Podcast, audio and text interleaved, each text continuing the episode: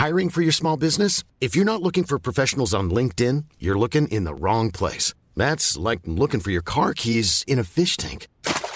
LinkedIn helps you hire professionals you can't find anywhere else, even those who aren't actively searching for a new job but might be open to the perfect role. In a given month, over 70% of LinkedIn users don't even visit other leading job sites. So start looking in the right place. With LinkedIn, you can hire professionals like a professional. Post your free job on linkedin.com slash people today. Burrow's furniture is built for the way you live. From ensuring easy assembly and disassembly to honoring highly requested new colors for their award-winning seating, they always have their customers in mind. Their modular seating is made out of durable materials to last and grow with you. And with Burrow, you always get fast, free shipping. Get up to 60% off during Burrow's Memorial Day sale at burrow.com slash ACAST. That's burrow.com slash ACAST. burrow.com slash ACAST. Everyone knows therapy is great for solving problems, but getting therapy has its own problems too, like finding the right therapist, fitting into their schedule, and of course, the cost. Well, BetterHelp can solve those problems. It's totally online and built around your schedule. It's surprisingly affordable too. Connect with a credentialed therapist by phone, video, or online chat, all from the comfort of your home. Visit betterhelp.com to learn more and save 10% on your first month. That's BetterHelp, H E L P. Well, a very good evening, everybody. A very warm welcome, or a very warm welcome, whatever time you're listening, if you're listening to this as a podcast. This is the Fallout Bar for the final time in 2022. And as you might be able to see, the bags under my eyes are growing by the day, uh, but we are ready to go uh, with yet another Fallout by the final day of action then in 2022. Jonathan and Cam McFarlane alongside you uh, to talk some darts and to talk about. Um, in comparison, Cam, a very quiet day at the 2022-23 Cazoo World Darts Championship. Good evening. Good evening. Yeah, lovely to see your face back on here. It's been some time. Uh, I can't remember the last time me and you did one of these together. It might actually have been in in person at, at Milton, Keynes. at Milton Yeah. Keynes. Yes. Um, but yeah, it's been a while. Uh, yeah, today flattered to deceive a little bit, didn't it? I had a lot of close games in my predictions last night, and every single one of them was nowhere near.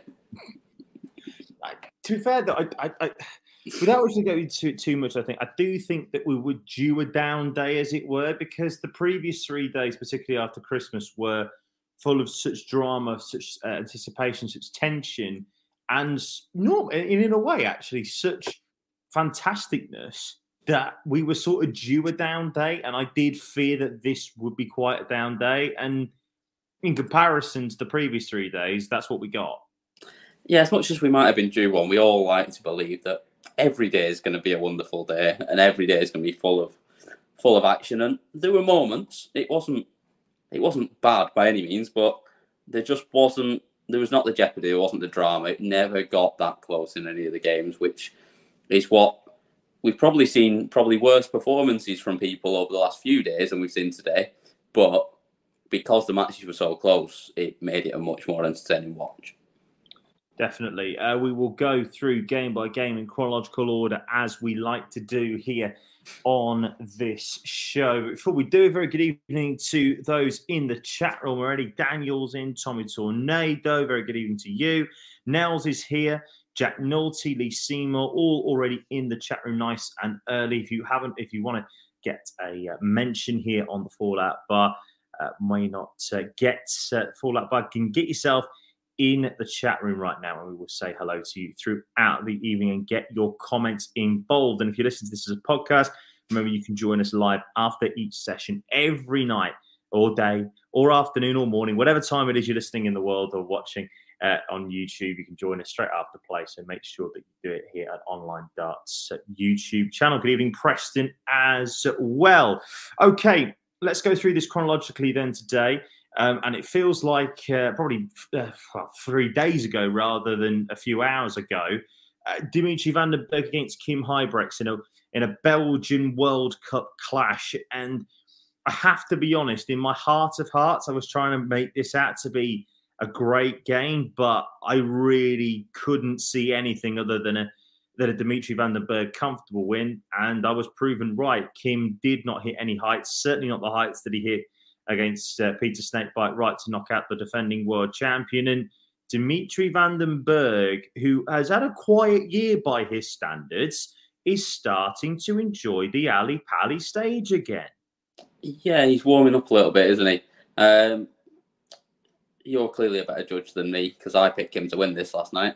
And I, de- I did say before I picked it that it was definitely heart over head. Um, but yeah, Dimmy just just kept him at arm's length. He didn't do anything spectacular. It was just just steady darts and just never really let him get into the game. Kim will probably be a bit disappointed. He was miles off it, to be fair. And there's not really a lot more to say about this match. There was there was never at any point at the moment where you thought that Kim might kind of turn it around. And Dimmy just gave him the old I am the captain now. Looked at him and went, Look at me, look at me. It's not you anymore, it's me. And that's yeah, I, think going on from that point, sorry to interrupt, uh, going on from that point, I think the 11 data to start uh, the game from Dimmy, and that was the breakthrough as well, just kind of really set the tone. And as you say, there wasn't any point in that game did I ever think that Dimitri Van den Bergh wasn't going to win. The only question was whether it going to be 4 0 or 4 1. And realistically, Kim, I don't think ever did enough to win a set. He, Dimitri was just very comfortable. He made a 95 average like an 80. It was very pedestrian. Yeah. Uh, but that is a credit to him for how well he played. Yeah, he did. He missed one dart, didn't he? I think in set two to win that one, but that was really the only opportunity, and you weren't particularly confident as he came to it last dart and that he was going to take it. And straight after that, Dimmy steps up and takes out first dart to sitting there on on 16. So yeah, I, I think that was probably the only point. Maybe if it goes to one one there, something might have ignited, but yeah, it didn't ever look likely. Before we talk, touch on Dimmy a little bit more, we'll, we'll touch on him in a second. A word on Kim. Hasn't been his greatest of years. Hasn't really performed that great on the TV. Yes, getting to a World Cup quarter final, but you know, first round, second round exits at a lot of events. But in reality, when you look at it, in comparison to what he was defending at the World Championship, he's actually bettered it. He was defending a third round and he's got to the fourth. So he's kept himself in that top 32, which is crucial. But can he get back to those heights that we saw of him back in 2014 15 and start pushing towards that top 16, being able to qualify for every event? I'm not sure. I, I really want to say yes. I love myself a bit. Sorry, I am ill and I am struggling with my voice. Uh, I do love myself a bit of Kim Huybrechts, and I'd love to see him up there in every event. I mean, you see what he does on the big stage. I mean, he always does all right here at the Worlds when it's when it's the important stage. I mean, he's the only man to twice whitewash anyone on this stage in legs. And we know what he can do, especially when he's fired up and he's into it, but we don't see it enough over the year. And I'm just not sure, away from the big TV cameras, that there's quite the same drive and motivation that we see when it when it really matters. I do wonder if Belgium do win a World Cup in the next couple of years, will that be the moment where Kim goes, ah, do you know what? I don't need to do anything more now. Yeah, I've done it. Yeah, like maybe. But, but touching on the Dream Maker, I, I, still vividly remember in 2017-18 when Cross won his World Championship. After watching him in the Players Championship in the World Youth Final that year, watching him against Josh Payne, if memory serves me correctly, falling in love with the Dream Maker, and I'll, I'll make no bones about that. He's now back into a quarter final stage, and he played Rob Cross in that World Championship quarter final the first time he made it. I even though I say even though he's had a quiet year by his standards, he's picked up a couple of titles, made a world uh, in, in the, on the World Series, won the match play, uh, made the World Match Play semi final. Sorry, excuse me. I've never seen him more ready to potentially go and win a World Championship. And I'm not being funny that game between himself and Johnny Clayton, that's going to be in the quarterfinal now, that to me also not just goes into a world championship semi final, which both are looking to make for the first time, that could be a massive, massive factor in who joins the travelling circus next February. Yeah, it could be. Could be massive for that. Um, but yeah, like you say, it's a real big opportunity for either of those two, to be honest, because you look at okay, next they've got either Michael or Chris Dobey, who, I mean, again was was quite impressive today. But as much as Michael's played well so far, somehow still always looks beatable. Even when he's uh, even against Mensur the other day when he averaged 111 for the most most of the game, it dropped off to 108 at the end, but he still looked like you could get at him.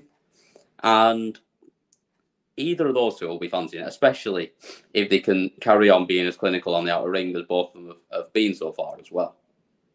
Well, let's hear then from Dimitri Van den Bergh. He was the first man through on Friday's action. Just went through into the quarterfinals. He plays Johnny Clayton. Here's what he had to say. No.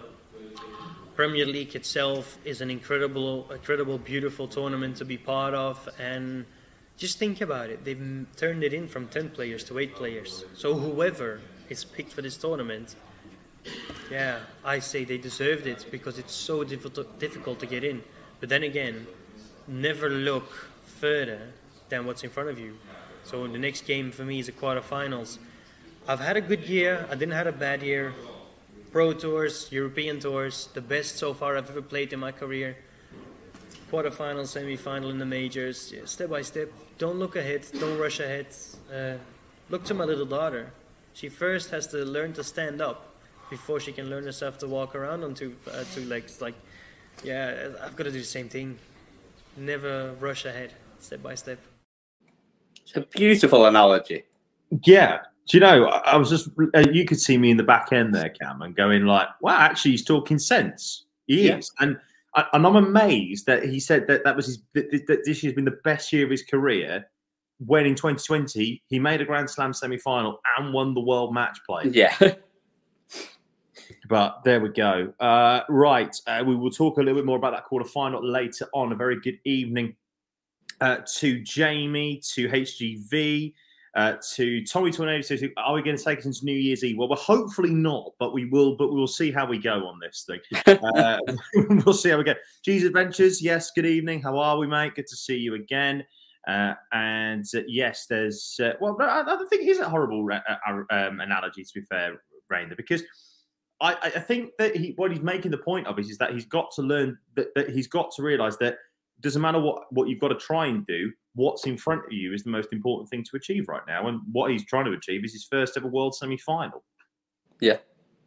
Uh, right. Let's move on and talk about the second game of the day, which was a history making day for Germany. Apparently, 1.4 million people were watching in Germany. Gabriel Clemens beat Jim Williams 4 3. I imagine the viewing figures might be a little bit more going into New Year's Day, especially as it's on prime time in Germany, half past eight uh, Central European time. Uh, yeah. I thought coming into this game that this would go five set, you know, it'd be deciding leg after deciding leg. And I said Alan Soutar would come out on the right side of it. That is probably the most complete performance on television that I have seen from Gabe Clemens. And the only reason why it was 4 1 rather than 4 0 is because he lost it on the outer ring in the second set. Yeah, that is is literally it. You're absolutely spot on. I mean, that 1.4 million viewing figures in Germany, I think most of them have been in the arena this week, to be honest. Yeah. Every, every game's been a home game for him, um, mm. which must be helping. Um, I mean, it must be good for him to be standing up there and having the support of the majority of the crowd every day. But yeah, it's been really impressive, and Al from Al's Toyboy looks looks a danger to anyone.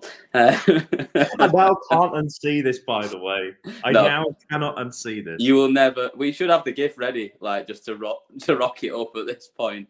Um, but yeah, he, he's he's been really impressive all the way through, and we know at some point he always has a little dip and we've seen that from him over the years, and he will fall off for a little bit in a match.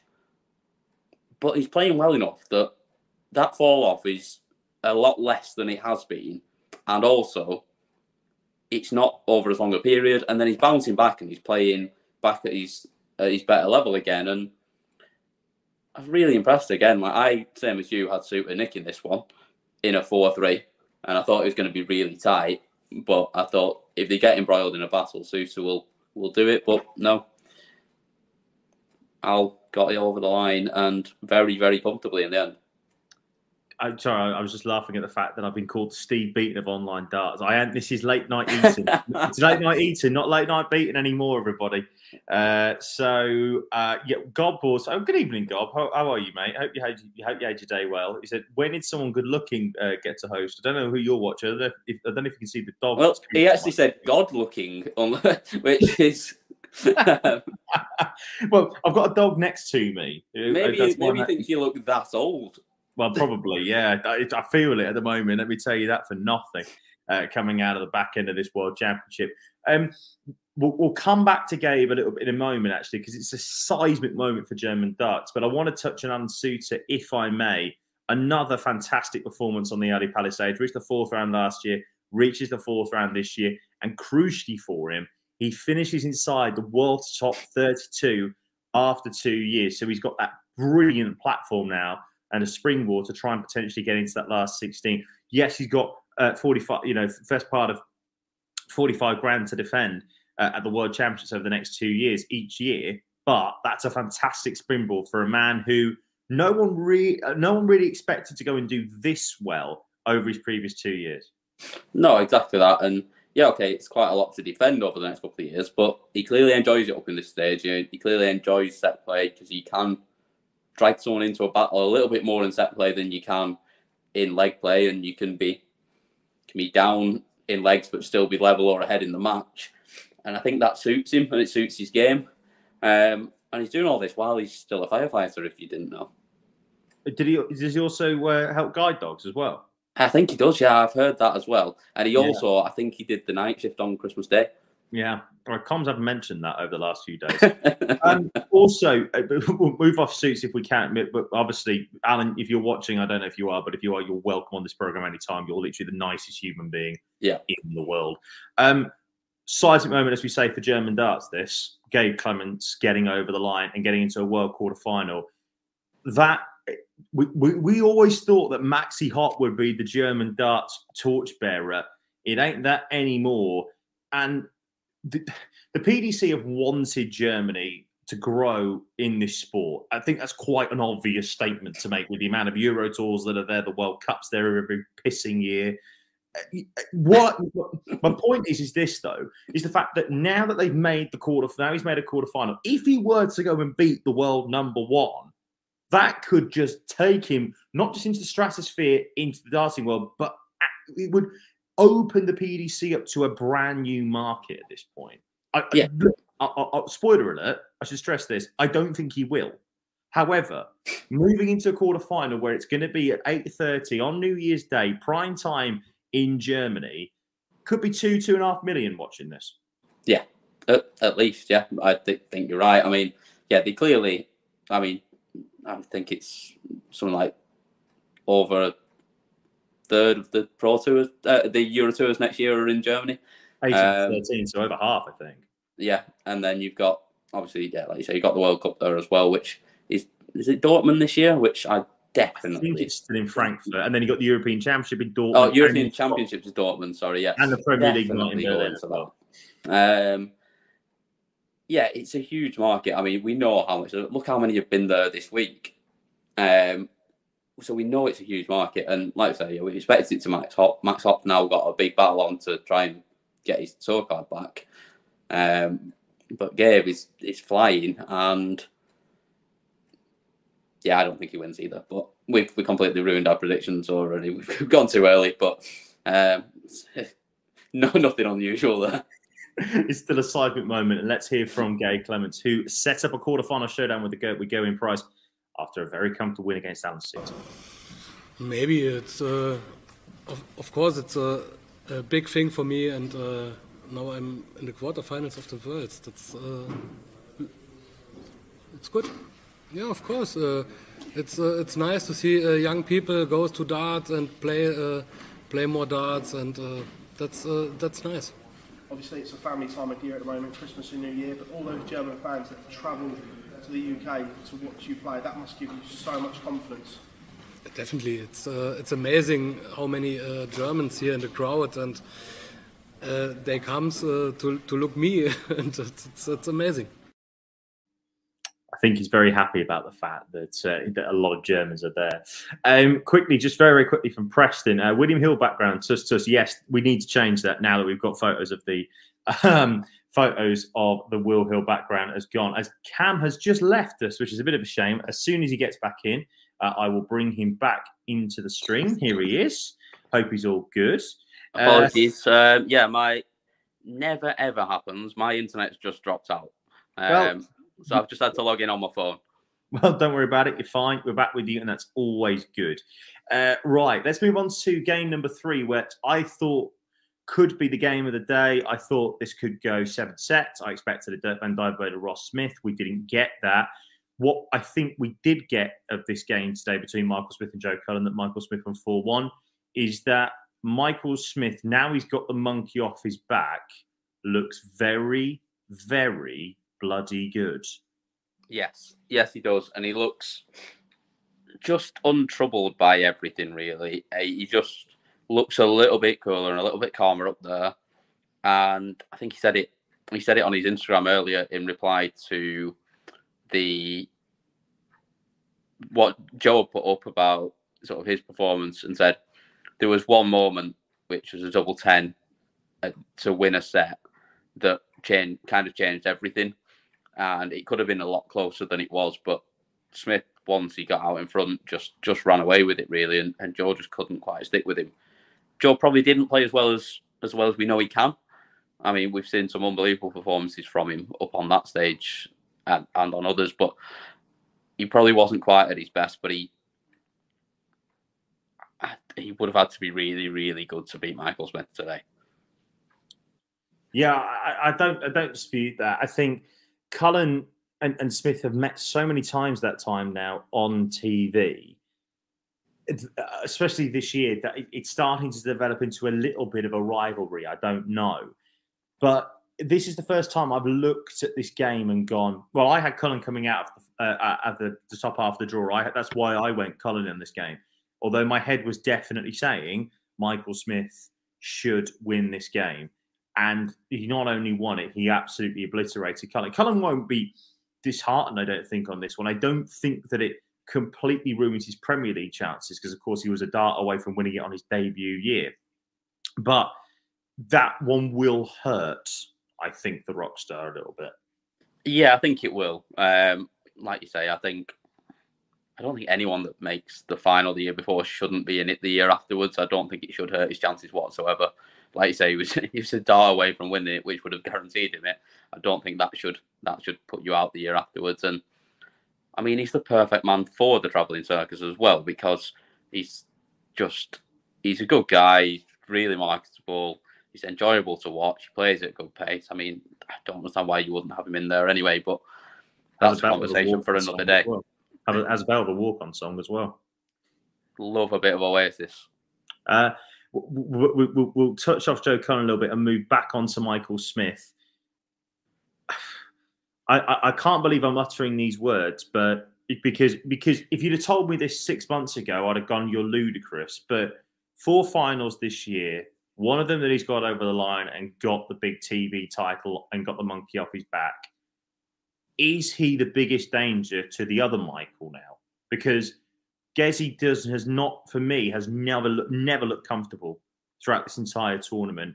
And Michael Smith, the game that that convinced me that he can go and win the world championship was not this one; it was last one because 18 months ago he lost that game three uh, four one. Yeah, of course he would. I mean, like it felt like every leg we were seeing Schindler's Fist at the end of it, like just giving it. Don't take that one off the uh, DVD. That's on the top shelf, I think, isn't it? Yep. sorry, uh, sorry, yeah, yeah, that was, it, that's what it felt like though. Every leg, it felt almost that he was winning, but somehow we still came through that and won it. And and yeah, I think we underestimate sometimes with how much he's we've gone on and people have said about Michael Smith and not winning things. I mean, we underestimate how good you have to be to consistently make finals in the PDC. Like, and whether you get over the line or not, you're still playing at a hell of a level to get there. And now he's actually won one as well. I mean, I always thought he was the biggest danger to to Michael in this tournament. Anyway, I picked him to win it and beat Michael in the final. So that that was um, kind of where I was at. I do think Gezzy's still a danger though. Um, I actually sort of think he's more of a danger now than I did beforehand because he's played nowhere near his best, but he's comfortably beating everyone. And I think that's a better position to be in than someone that's absolutely rolling off big averages but still getting embroiled. Well, we're going to hear from Michael Smith now after his game against Joe Cullen and see if he thinks that he's the favourite now to go and lift the Super trophy. Um, Michael's a red hot favourite and is always going to be, even if he's had a poor year. I don't mean this year, but even if he had a poor year, he'd still be red hot favourite. Either there's me, Gez, and Michael left. Whoever wins, you're world number one. You're the best player in the world. Your favourite. I just want to come in. I just want to play the best players because it shows where you've come. I don't want my first year. Uh, yeah, the first time I reached the world final, I played John Henderson second round. Didn't play a seed then until the final, which was Michael. I want to play the best players. I want to beat the best players, and I want to show them the games come. So I just want to keep going now. And even when I like I got the bug, it was like the only thing I want to do is be world champion. If if you get world champion, you complete something every night. Even now at 32, I practice all the time and phone like I've got 100 left if you hit this, you're going to be world champion. I've got 102 if you hit this, 170. I keep telling myself every time you hit it, you'll be world champion. I was like drilling it in myself. So yeah, just everything I'm doing is for that one thing. And if I don't win on the first, I know on the second when I go home I'm going to practice. That's what I was practice my ass off and come back for the next one and keep working as hard as I can. It's the, the mentality change in Michael Smith is is ridiculous because after that UK Open final, in particular, when he didn't particularly do great against Danny Noppert, you'd think uh, uh, on that aspect of it, you'd really think that he could have he could have really lo- he could have done a Terry Jenkins then and just never ever got over the line. But the fact that he made it, he, he got back to finals and now he's won one. I have never heard Bully Boy sound this relaxed. And a relaxed Michael Smith at a quarterfinal of a world is dangerous. Very, very dangerous. Like you say, it would have been so easy for him to have, like you say, it. I mean, that was the one that everyone looked at and said he should have won. I mean, Danny didn't play particularly well and and won that game. And then he came back, made another one, played unbelievably well, and got beat off Ross Smith. And you think, right, is it ever going to happen? And then he then made another one, won it, and now he's here. And I mean, the guy just looks comfortable, and he looks like he's made for it. Move on then to the evening session in just a moment. A very warm welcome though to everyone else who's still joining us in the chat room. Hello, Rose. Hope you're doing uh, all good. Hello, Excalibur. Hope that uh, everyone else in the chat room is having a lovely Friday evening. Don't forget you can get involved right now by just putting a comment. We will put your comments up around the predictions a little bit later on as well. So we'll uh, make sure that you get that there for you.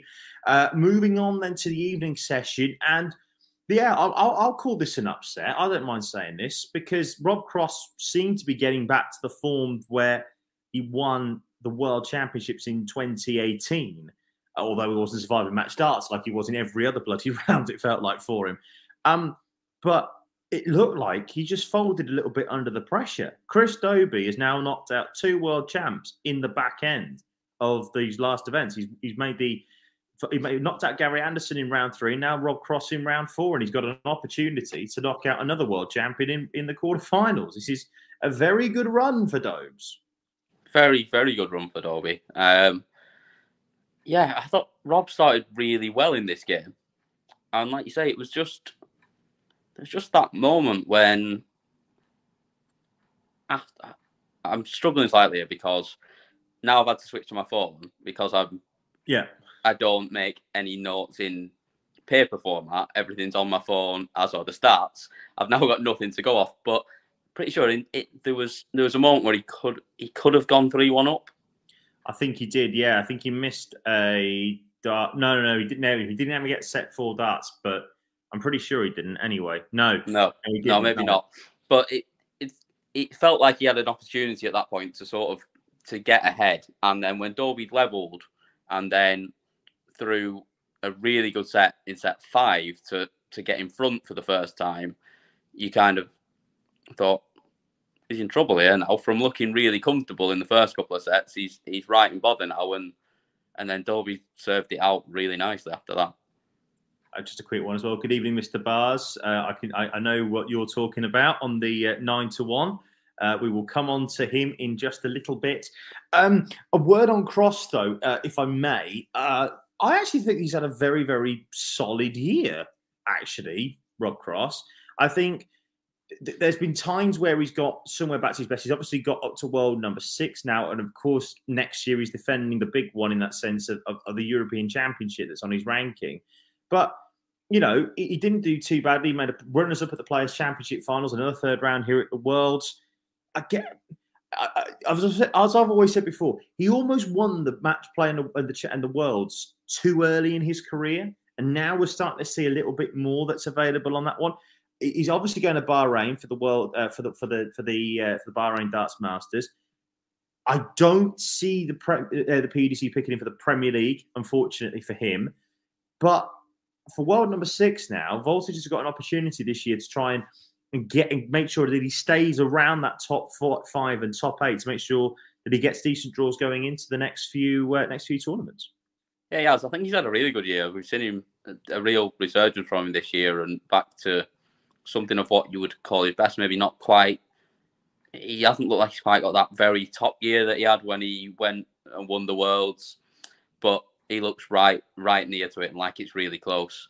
Like you say, I, I think the Premier League's gone for him now. I think he probably had to at least make the final, if not win this event, if he was going to get a chance. Um, according to Scott Williams, he was turning it down anyway, so it didn't really matter whether he got it or not. So um, I suppose that one that one is what it is. But yeah, I think for him now, he's going to miss that next year. But that might be a good thing, the way he's playing, and to not have to deal with that week in week out and be able to focus on the events that he's going to have good draws in and he's going to have, be involved in and go deep in. I think it could be a really good thing for him. I think we could see a big year from him next year. Yeah, but Chris Dobey, I mean, finally got over the ump in sense of uh, getting into that world quarter final for the first time. He's now up to number 20 in the world. If you were to win that quarter final, which is going to be quite difficult, there's no doubt about that. But if you were to win that quarter final, he would break the top 16 for the first time ever as well. So a huge moment here for Chris. Again, it, seems like he's gone really through that process. You know, a couple of pro tours the, uh, over the last couple of years. He's got there. He's now starting to get on the Euro tour a bit more regularly. He's making big semi-finals and big uh, big tournaments again. You know, he's already done it at the Players Championship, done it at the World Grand Prix. He's starting to get consistency in his game we, we, he's been talked about for a while now as someone who might be able to finally break through into this game, and he's showing it on the biggest stage of all. He is, yeah, and we know he's got like he's got unbelievable scoring power. Like he's as good as anyone when that first dart lands. Uh, following it, there's, I mean, that final set um, and the the final leg or the second to last yeah. leg where he went. Uh, final leg wasn't it where he went one three four, one three four, one three three to leave a yeah. hundred after nine. It was it was just so good. Like straight away, the switch down, good first dart, follow it with the second one. And but now he's starting to add the bit where he looks like he can get it done on the outer ring as well when it matters. And that is a worry for everybody because if he can put the two together, you ain't beating him you could be ending up with a new world champion. Well, let's just say that he's only three games away from doing it, but uh, the big thing for him is to get him into the quarterfinals. The first time ever, Chris Dobey is there, and this is what he had to say afterwards. Oh, it'll be unreal.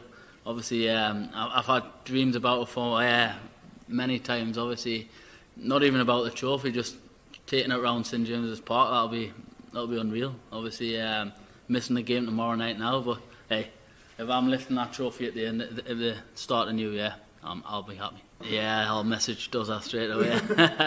but uh, no, I still keep in touch with all them um, every day. The messages go off. Uh, we'll rinse each other, but hey, it's it's good fun. Um, it's it's just nice to have those people, obviously what Glenn done in the game, obviously joining the likes of Callan, Ryan, and Glenn in the quarterfinals as well. They've they've done it before, and I, I could never get over that hurdle. So, like I said, getting over that hurdle there to be amongst them lads, it's mint. Yeah, of course. Obviously, yeah, that was the last time I played him. So, if it is Michael, I won the last one. Uh, and as people say, you're only as good as your last game. They certainly do, Chris, as Cam's now joined us, rejoined us back from his old position, which is lovely. Uh, right, let's move on. A little bit better. I can actually now look back at my notes as well, which is nice. Very good. We'd love to see that. Uh, right, uh, let's talk then about the game. Of, well, what was billed as the game of the day it wasn't really. I don't think. I think, can't really claim any of them really to be game of the day. They were all a bit. They were all a bit there, you know, yeah. most of the time. It was after, felt like after the Lord. I'm Sandra, and I'm just the professional your small business was looking for. But you didn't hire me because you didn't use LinkedIn jobs. LinkedIn has professionals you can't find anywhere else, including those who aren't actively looking for a new job, but might be open to the perfect role, like me. In a given month, over 70% of LinkedIn users don't visit other leading job sites. So if you're not looking on LinkedIn, you'll miss out on great candidates like Sandra. Start hiring professionals like a professional. Post your free job on linkedin.com/people today. Burrow is a furniture company known for timeless design and thoughtful construction and free shipping, and that extends to their outdoor collection. Their outdoor furniture is built to withstand the elements, featuring rust-proof stainless steel hardware, weather-ready teak, and quick-dry foam cushions. For Memorial Day, get 15% off your Burrow purchase at burrow.com slash ACAST and up to 25% off outdoor. That's up to 25% off outdoor furniture at burrow.com slash ACAST. Mayor's, mayor's show a little bit. Um, but this is t- t- touted as a game of the day. I've got to say, from both players, it's sort of disappointed, really. Uh, but the thing is, though, for Dirk in particular, when you have what is the game of the tournament, in my opinion, the second best game to ever be played on the uh, Ali Pally stage behind that semi final between Cross and Van Gerwen, anything afterwards that doesn't go seven sets and doesn't hit 35 180s between the pair and have more drama is going to be is going to be rubbish. But well, not rubbish, well, rubbish in comparison, I should stress. Yeah, But- I mean, Yeah. we're, saying rubbish. I mean, Michael's averaged 100, but we were discussing this. Um, self and, and Paul Sandbrook, who's probably in the chat somewhere, he's sat in the sports room at the moment, listening, watching and listening to me as we break in our game of darts that we were having. But we were discussing this about Michael and the fact that 100 average from him is poor because he throws so many 10, 11, and 12 darters that in between that, it's not so good. And he misses a lot of doubles and he doesn't score as well. But he will still always be around that sort of 100, 102 average because of how good the other legs are. And because he's such a high standard at those, he can then afford to throw 17, 18s, 20s and still be at that level.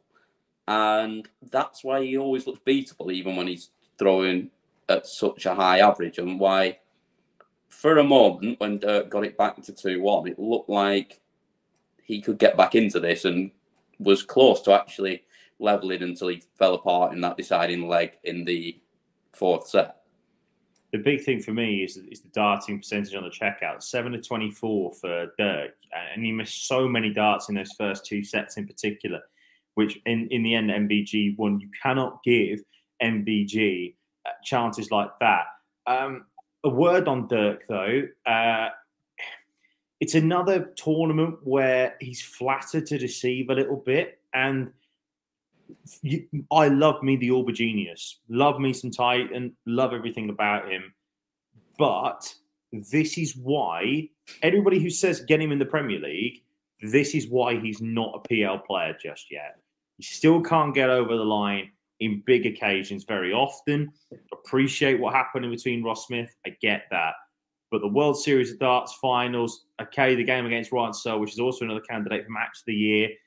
I just don't think in the pressure cooker, in the proper pressure cooker, he'd be there. And like, do I think he'll win a TV title? Yes, I do.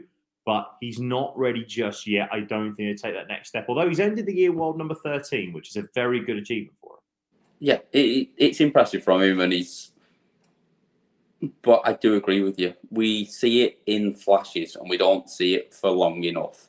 Like the 170 was magic. There were some of the scoring was magic. It wasn't up there with how we know he can score and how he did against Ross, but we we know what he's got in his locker. I mean, that game against Ross was unbelievable, but yes, he got over the line in one finally, but at the end of the day, it was a third round game. It's not actually it's not in that much, is it? Like it's you're not getting over the line in, in a big one. And it's close, and I do think it is close, but the composure when he needs it is just still not quite there for me. But I do think it will come, and I think within the next year or two, we're gonna see it, and he's gonna win something big. But yeah, I I want him in the Premier League because he's meant. I don't, I, I, honestly, I, I don't want any of the top players in the Premier League. I want people that are just entertaining and fun. Like yeah. do away with the do away with your Peter Wrights and Gezzies, and let's have like Dirk and Ross Smith and Cullen and Smith and Humphries, and let's just have what people that are just fun and Josh Rock, like are just going at it week in week out, rather than making it into something about the best in the world. Make it the next one's coming up. Well, I'm sure we can have that conversation on the uh, on the live lounge on Wednesday, the fourth of January, with Phil Bars, Jack Cobby Garwood, and Lee Boyce. Uh, yeah, Mervyn James Wade, absolutely no chance in my Premier League lineup. I should No. stress. Never, ever. Let's go back to the worlds though, and let's talk about the Green Machine. The only man to average 100 in all three games in his uh, in, so far in this tournament. I called it probably from July as soon as he won the match play. I lumped on uh, 50 quid at uh, four to one with our sponsors, actually, with Betfred. So gamble responsibly, everybody. Um, of course, I'm going to take them to the cleaners if that comes in. Um, Premier League, World Match Play, Grand Prix, Players Championship. He's not at 16 level, but he's at 17, 18, 19 level. I genuinely don't see how. I mean, like I said, he made a 100 average look pedestrian tonight. I don't see how.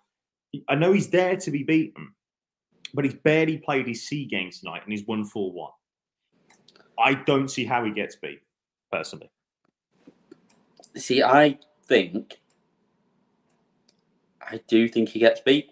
And I think if you can average 100, 102 against him, but consistently, not the way he does it, going up, down, up, down, up, down to end up at that level where he's one leg he's averaging 130 and the next leg he's averaging 80.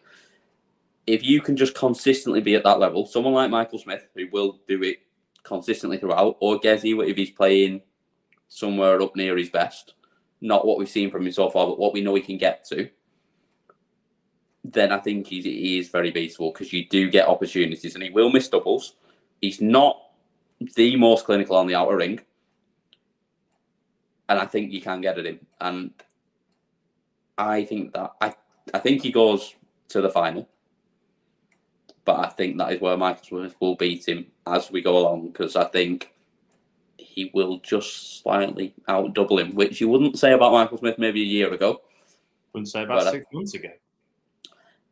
But I think he will, and I think well he has done this year on tour. I still can't see anybody touching him, but we are, I, I, I can't now see anything else other than a Michael v Michael final. That's where I, I do generally think we can all agree on on this one. But let's talk to well, let's hear from I should say. I wish we could talk to Michael Van Gogh, but unfortunately, It'd be great, wouldn't it? 'Cause he's just dropping Uh, in at the bottom. lovely if he was- it'd be lovely if he was here, but he's not. But he did speak to uh, the media after his game, and this is what he had to say. Was, was it obvious? was it? Only, yeah, he was trying a little bit, but yeah, I forgive him for that. Is it nice that players have resorted back to that kind of thing to try and If beat people, if people try to do things to slow me down, things like to beat me, I know I already got them in my pocket. So better they just keep playing their own game, because if they don't play their own game, they never can beat me anyway. I love it when MB when confident MVG Yeah. darting darting dark arts are, are back up on stage. Here we go. I do I do think though, like he is right, and I've said this all year. You can't try and slow him down because it doesn't matter. Like he doesn't run up to the oche anyway. He just he gets there when he's ready to get there, and then the tempo of his throw is always the same anyway. So it doesn't matter if you try and slow him down because once he gets the oche, he's still going to throw at the same tempo, and the darts are going to come out the same anyway. So there's no point trying to do that. Just focus on your own game, and that's what it was great to see meant to do the other night, and actually just play his own game and play the best we've ever seen him play up on, probably on any TV stage, to be honest. Apart from maybe that Champions League of darts, but certainly in a ranking Yeah. event, I totally, I totally agree with you on that. Um, what I- what I find interesting as well, by the way, is that he called out Cross in his Sky interview and said that he collapsed.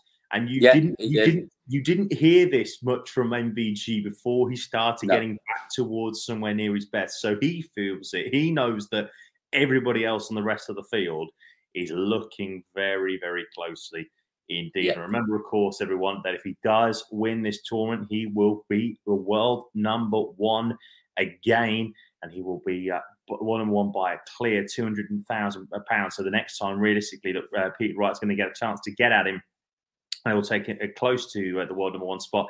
Is the world match play? So very, very important. Remember, if, if Pete Wright had actually gone further in this tournament, Gezzy Price would have lost the world number one slot by one uh, by if he'd have gone to the fourth round. So it's quite interesting on that one. But that's another issue for another time. We've got to move on and talk about our final game in 2022, which sounds very weird to say, to be honest. Um, Luke Humphries against Stephen Bunting. Uh, this game, I didn't expect the result of this at all. Luke has been uh, struggling with illness. We know this. But even so, the resurgence of Stephen Bunting. Let's go Bunting mental, everybody. He is back and he's in a world championship quarter final for the first time in two years. Of course, when we made the semi final against Gerwyn Price two years ago in the COVID Worlds. He, he he looked really good. I know that's a very simple statement, but I think that's the right thing. say. he just looked really good. It averaged nearly a ton. Yeah, the yeah, he just that's two games in a row where he's looked absolutely brilliant. The 140 hitting is just phenomenal. Like, is it? I think now, if I'm right from the other day, I think it was 26 against Chizzy and he's at 19. So he's hit 45 140s over his last two games, along with a bunch of 180s as well. And he just looks very difficult to beat. And the bullet is firing, and we maybe shouldn't say that in Liverpool at the moment, but um, Yeah. we're down, get down a path there. Let's get out of that one quick. Move Uh, on. quick, let's let's move on, move on. Yeah. Uh, the the Tom Pussies as well. Tom Pussies from him as well. He just he don't look like missing. I mean, he was nearly fifty percent on his doubles today anyway, but there were three big finishes in there, and I wouldn't want to play him. I would not want to play him at all right now. I'll tell you what was really, really quickly, uh, just what I really was impressed by when I thought he's got this game in the bag, and this was in the second set when Humphries was averaging mid 80s. When he went for the 127 in game, when he didn't need to, Luke was on like uh, 350 points Yeah. still, and he took the 127 in game out on the ball, and he didn't need to. And I just thought, wow, that's a bloke who feels so confident that he's going to go on and win this game, and he did. Yeah, and that that was literally it. It was he just he thought, well, I might as well go for it because I'm going to hit it anyway. And if I don't hit it, I'll take out the 25 because he took that out about four times as well in this match. So he's just just just not bothered. I'll just I'll just go for it, and uh, it's going to go. Before we move on to hear from the bullet, a word on Luke, who's had a phenomenal year. There's no doubt about that. Four Euro Tour victories. The only thing, and you know, it means World Champion. He's won multiple Pro Tour titles as well this year. The only thing missing now on the TV, well, there's two things missing. Uh, there's the big TV title, and obviously the star on the shirt. Now, I never thought that Luke was a serious threat. I'll be honest with you. In this World Championship, I thought that that second quarter of the draw was was he just wasn't going to get past Michael Smith or Joe Cullen, whichever one of the two would get out of there. Yeah.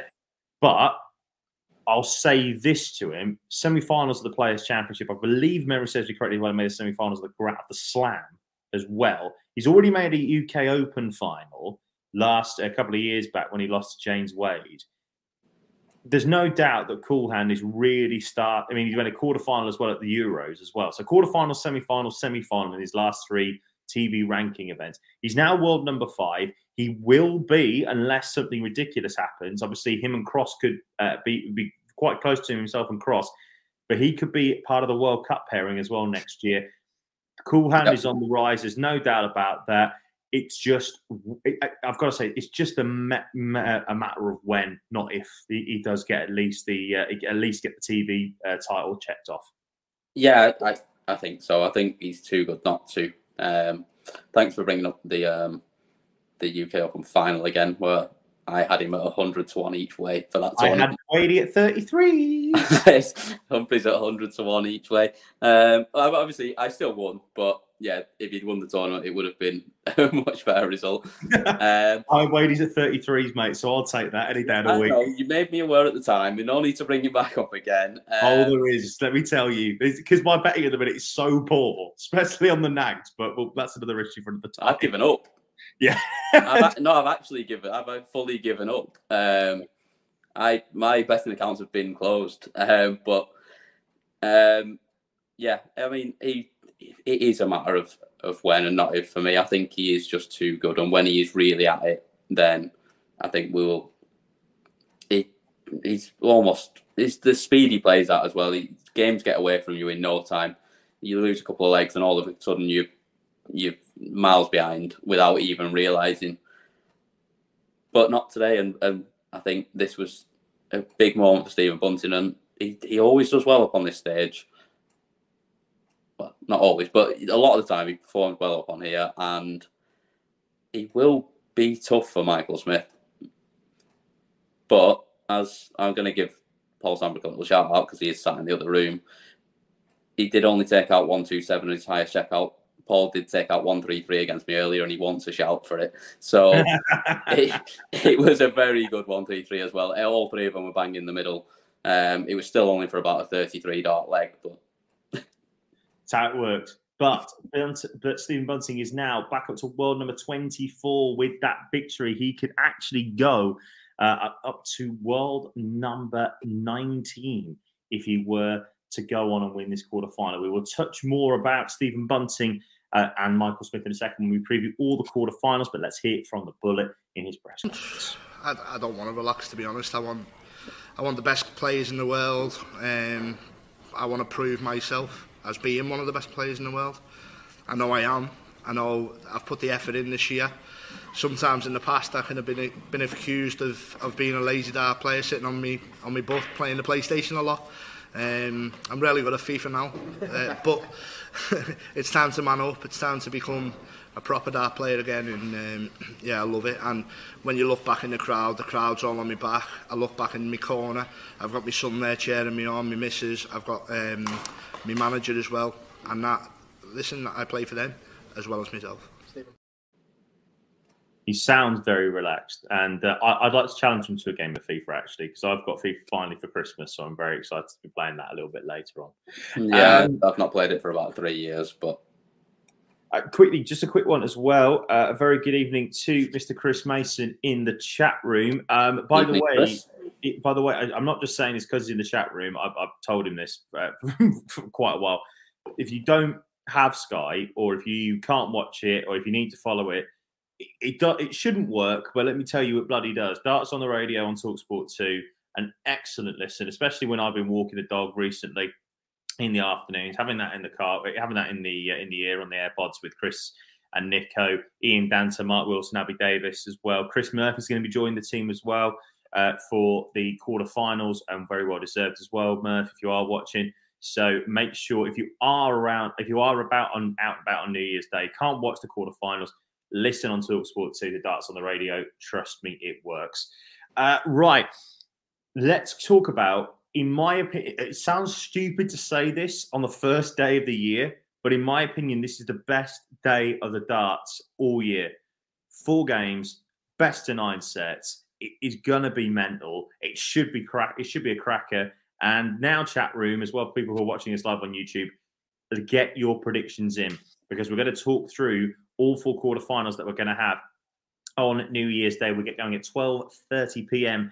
GMT, and we start off with the quarterfinal in quarter number two. Dimitri Van den Bergh taking on Johnny Clayton. This is an interesting one for me. Yes, you're right, Tommy. It is best birthday present. Uh, happy birthday, by the way, Tommy, for New Year's Day. Uh, so, Dimmy against Johnny. In in some ways, I did think that this could be the quarter final. In other ways, I didn't expect that. Obviously, when Rock came through against Clayton, I thought that Rock would get the job done.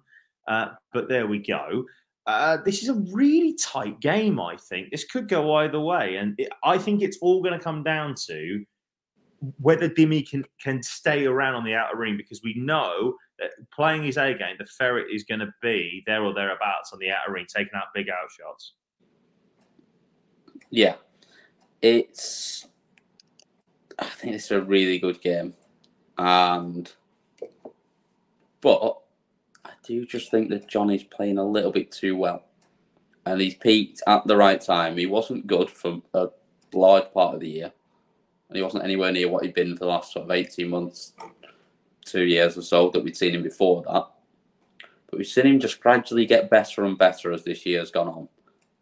And now he looks really good. And I just thought against Rock, where everybody has been talking up Josh and basically almost not giving Johnny a chance in that.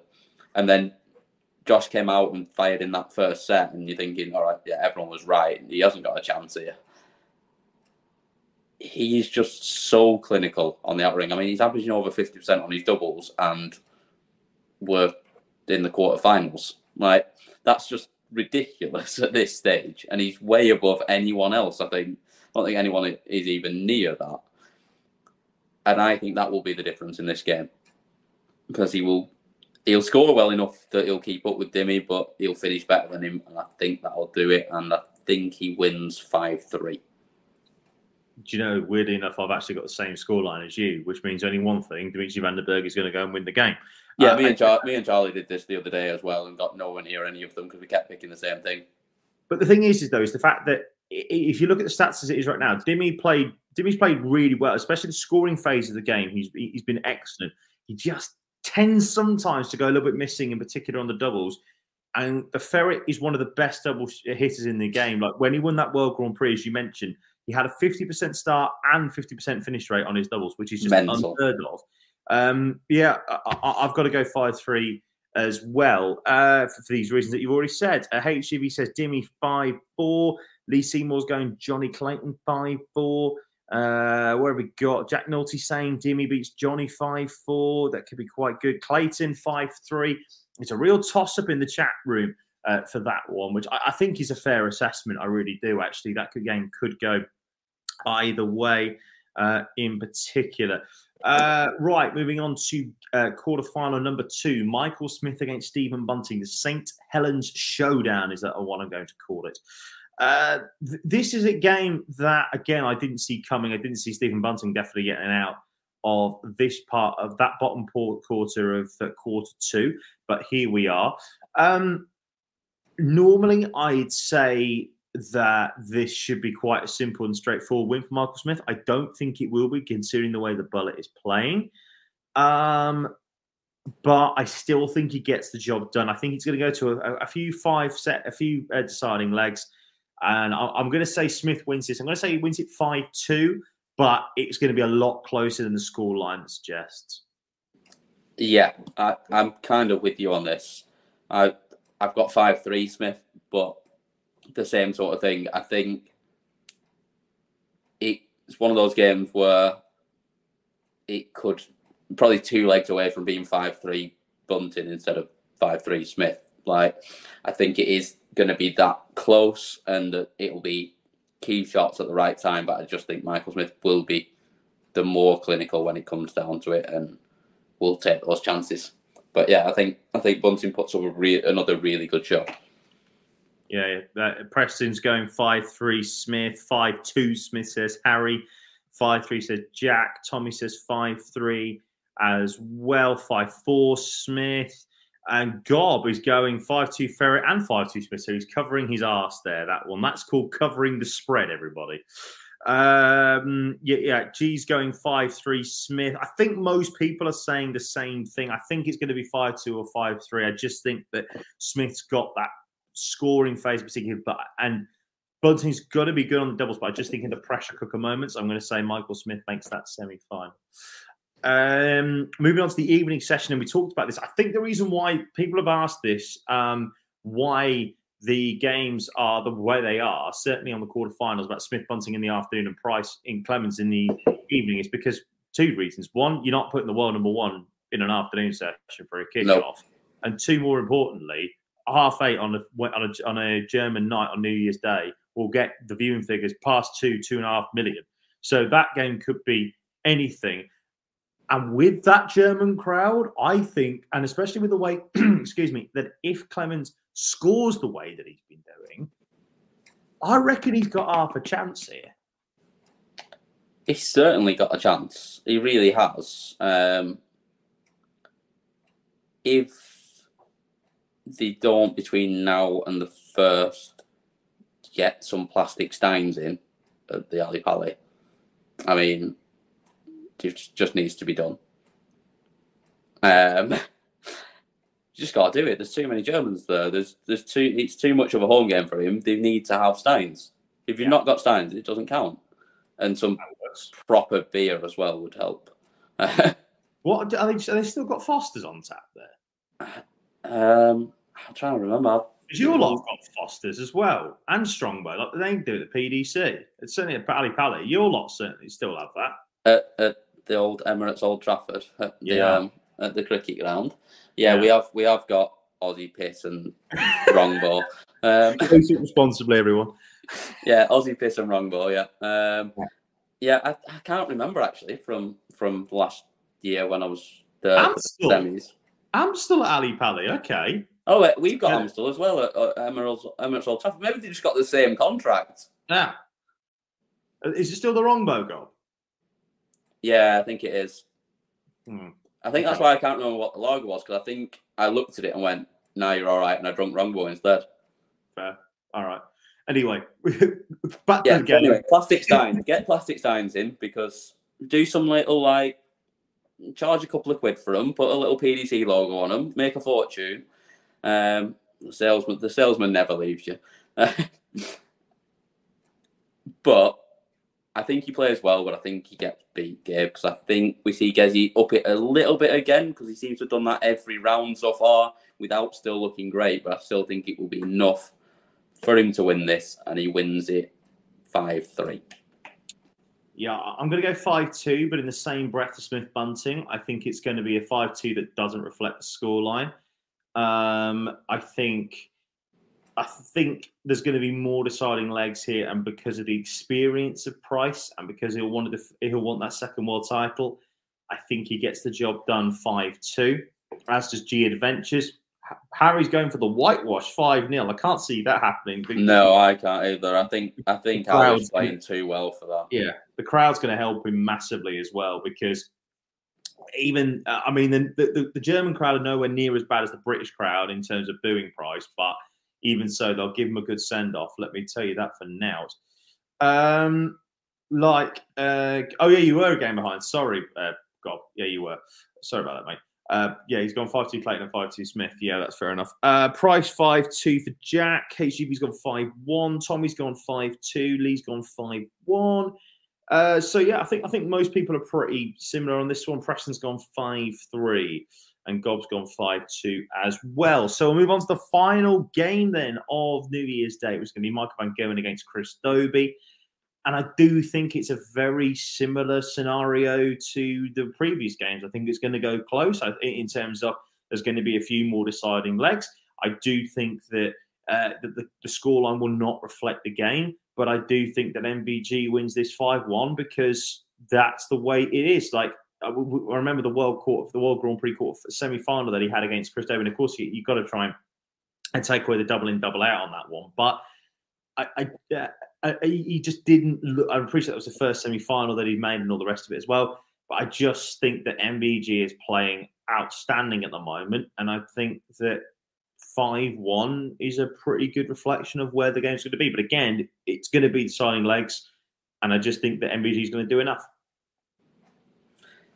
Yeah. I don't know. Ooh. I'm not so sure, but massive, massive caveat on this. Mm-hmm. If Chris Dobey loses the first set, yes, this doesn't happen, and MVG wins five one or five two. If he gets out in front, but if Dobey wins the first set, he wins this game five four because he will settle into the game, and I think his scoring will give him enough chances. Wow, that's a brave statement to make. Yeah, no, Dobbs gone. Dobbs gone five one MVG, so it does prove that he does have a number other than five or two on his keyboard because literally he's gone five two in every other game. Yeah. Uh, Preston's gone five three. Nels is quite rightly pointing out that Dobey's already beaten him this year, which he has done, but he's not in the but not in a set play event. I don't believe, remember says me correctly. Yeah. Um, so can't go against MVG. Close game, but MVG here at five three. Yeah, most people are going five three as well. And Harry has gone for five legs, to, five sets to two. Um, says that's bold from me. I mean, it's Yeah. not that ball for me. I, we know I love a bold prediction anyway. I'm never the most. Um, no. Uh, Excalibur, do not. I know the uh, the Fighting Irish and the Gamecocks having an absolute barnstormer, which I can't wait to watch in a bit. And Tennessee versus Clemson in the Orange Bowl and the college football playoff tomorrow night. Let's Get talk about in. the real football playoffs, not the Let's- college let's ones. not the, the. National Football Let, League let, is where we're talking about because we've got to because we've got to go. Uh, no, on a serious. we've we've actually managed to do more than me and Gob usually do here, which Wow. which is some is some going to be fair. Yeah. Well, let's. Well, uh, like I say, it has been a genuine pleasure being back on the Fallout Bar and seeing you into the new year as well, uh, into New Year's Eve, at least for people in the UK. We've nearly seen them into the new year. To be honest, we've been going yeah, that long. we probably will do. Um, before we do go, actually, what what would you take away from this year in darting wise? Let's let, let's go with that. Actually, uh, what would you take away from this year darting wise? What's been like the, the, the moment that you remember most? Do you think? What's that? fir- What, what's the moment that automatically There's- comes to mind? There's there's only one for me, and it's it's it's that moment of Michael Smith led on the floor, finally having got over the line. That's that is the overriding moment that that sticks with me from this year. It just it was just just really nice to see. Like you could see how much it meant. Like he just flat out on the floor, just didn't really even celebrate. It was just re- relief, and that's the overriding moment for me. Uh, I, I, I appreciate it might be a bit of recency bias, but I'll say the 71 from from Dirk yesterday because I think that's probably the. I mean, he, he's been involved in two games the year. The Ryan Searle game where he averaged 114 over 19 legs is utterly ridiculous. Um, yeah, we don't mention him, uh, Paul, on this show. Yeah, get out. uh, no, but on a serious note, like you know, I- I don't. I, I, I, I But think- Cullen mismatched darts with an exhibition from well, Tommy's. he did. Glorified. He did mismatch darts with a glorified expo. There's no doubt about that. Big fan of Um, uh, but but I do I do think that that moment I think for that 71 to bring to an end arguably the best match of the tournament. Well, there's no arguably about it. It is the best match of the tournament. Um, yeah. And uh, and uh, and in my opinion, it, it's it's it's up there for match. the. I mean, the Josh Rock Michael uh, Smith game, the Josh Rock uh, Marcus Smith game was utterly ludicrous in the European Championship. Michael Uh, Van Gogh. no, no, no, in the Euros. He played. Oh, in the oh in the Euros. Sorry, I thought you meant the. Yeah. I mean, the nine darter in the in the Grand Slam. That um, game was unbelievable as well. Was, was, was ludicrous as well. Um, there were just so many great moments, and it's, it's difficult to put to put your finger on it. But I, I I'd probably go to seventy one purely because of what had happened previously to that. Yeah. And in my opinion, and I appreciate it might be a bit of a recency bias, but it's my in my opinion, it's the second best game that's ever been played at Ali Pally. That and Fallon Sherrock back on the big stage at the World Championship. Well, yeah, let, us not go down that road, I'm sure.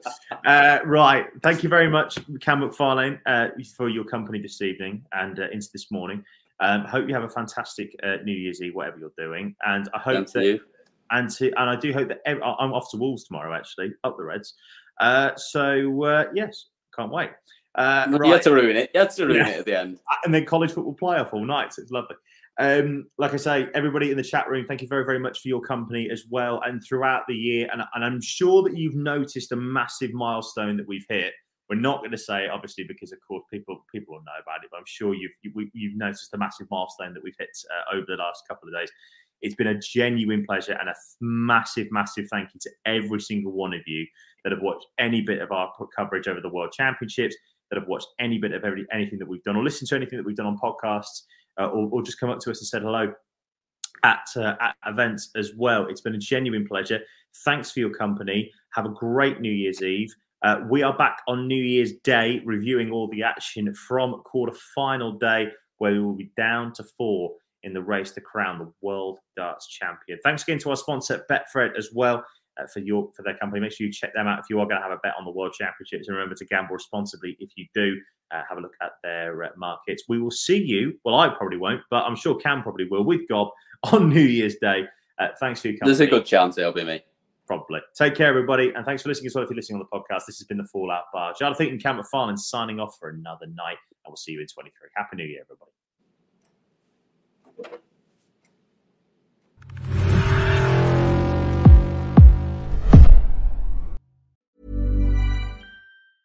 Mom deserves the best, and there's no better place to shop for Mother's Day than Whole Foods Market. They're your destination for unbeatable savings, from premium gifts to show-stopping flowers and irresistible desserts. Start by saving 33% with Prime on all body care and candles. Then get a 15-stem bunch of tulips for just $9.99 each with Prime. Round out Mom's menu with festive rosé, irresistible berry chantilly cake, and more special treats. Come celebrate Mother's Day at Whole Foods Market.